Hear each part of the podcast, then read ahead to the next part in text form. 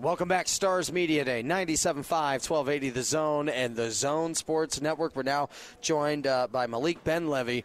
And uh, I tell you, uh, having the chance to meet you, talk to you is an interesting thing because you see different people coming from different places. You're Georgia State, all of that. And then they'll say acquired. And maybe it's trade from this or drafted or whatever it might be. For you, tryout. And you end up being a part of this team. What was that process like? Uh, man, it was a great. It was a great process. I mean, come to I, I thought I was gonna go overseas first because like no NBA teams or thing was hitting me up like that. And then I got a text from Bart, and then he uh, he wanted me to come out here and come try out. I just went out there, gave it my all. So I mean, I'm just blessed to be here. What was the first contact you ever had with this organization? Uh, it was, Was it that text, man? That that was it, Yeah, right? was it. okay, because I'm thinking, oh wait, did you guys have knowledge of each other beforehand? So when you saw the text, it's like some number you don't recognize. Right, and I just read Yeah. it, and I was like, "Wow!" I, actually, I was getting a haircut at the time. You're like, hurry this up, man. right, I showed my barber, and he was like, "Man, that's great." So, so where where were you at? Like where specifically? Like, I was in Savannah, Georgia, my Okay. hometown. and you're at uh, a barber shop At a that you shop. go to, yeah. And you're probably just talking about ball. People are wondering what your future is. You're, you're discussing that, Right. and then at that moment, it's like, well, I have a tryout. So you come try out. Did you feel like in that tryout that, that things were going well and that, that this was a good fit? Uh, yes, I did actually. I was knocking down a lot of a lot of my shots, so I felt pretty confident about it.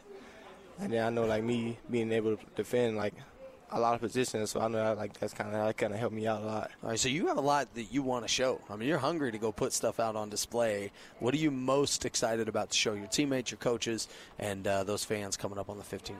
Uh, I'm just ready to show like how hard I play. Like that's my biggest thing. Like I can I can't control like how many shots I make, but I can control how hard I play every night. So that's my biggest thing. That's going to play hard every night. Who was your guy growing up? Like, who was your favorite player? Uh, Like, LeBron. LeBron, yeah. Do you have like a classic favorite as you've studied the game and like anybody from you know different uh, generations and things like that that you enjoyed watching highlights of? Uh, nah, not really. You're like, man, their shorts are too short. I'm not sorry. I'm, I've been huge on LeBron since I was. I like Mon- Manu Ginobili.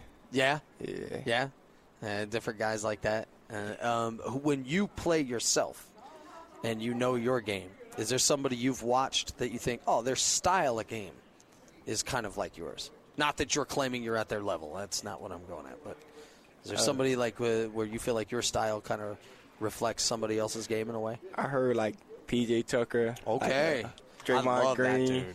Draymond Green, but I shoot better than Draymond. Yeah, but you feel like you have that versatility in your game to guard different positions and then also offensively be so dynamic. All right, just be the alpha dog, you know. Squad. He's a, Dray- Draymond plays hard every night. Everybody knows he's gonna go out there and play hard. So Yeah. that's what I want to be known for. It's interesting when a player uh, moves into being a pro athlete. Because in all my years of being in the locker rooms, every NBA team's locker room, the one thing I notice is uh, certain players, some of my favorite players to cover, were exceptional at uh, performance ego and also dividing that with personal ego. Like Kobe Bryant to me was one of the best I've ever seen in this. Uh, uh, performance ego, whoa! I mean, that dude, there was nothing that guy didn't think he could do. But then the personal ego with media, anybody else, but you could tell that there was like he kept that very well in check. Do you feel like as a player that's something you you have to constantly work at because you have to have an edge to yourself to know that you can go do big things, right? Yes. Yet at the same time, divide that up. Is is that harder? Is that like eh, describe what that's like? I mean, it's uh, it's been it's been kind of easy for me though because like Good. once I'm on the court, like I'm a I'm a totally different guy. Like once you like once you see me in person, like get to talk to me, you're like, oh, those like two totally different guys. So it's like like off the court, I'm pretty funny. Are like you? to, I like to okay. laugh, so I'm I'm pretty much I'm very down to earth. So Okay, yeah. so you're more the, the you a bit of a prankster in the locker rooms and stuff like that, or are you? Uh, not a prankster. I talk a lot. okay, see, yeah, you're like George Niang in that way. That's the way George was. Because I'd watch George on the floor, like doing the PA, sitting there front row, and I can't tell you how many times an opponent would look back at him like, "What'd you just say to me?" I mean, so you like to try to get under skin, and Yeah, are you like much. quick with the one-liners? Do you work on a guy all game? Like, what's the what's the art to that? Man, I, I study somebody. Oh, you're the prep guy. Yeah, so I study on like I know like sometimes like if I say something once to somebody, I'll be like I already got him. boom. So I just keep working on him. Has that ever backfired? Just depending on who it is. nah, not pretty much. Okay. You haven't played Reggie Miller, you know. uh, when did you know, like, as a young person growing in this game and playing the way you did, was there a wow moment where you thought to yourself, you know what, I'm I'm pretty dang good at this? Uh, I have to say like, I really I, I always knew I was good, but like, when I say I I knew I could play on the next level, would have to be like last year, my senior year. Okay. Like, I didn't make any all conference team, so I feel like I was kind of mad about that.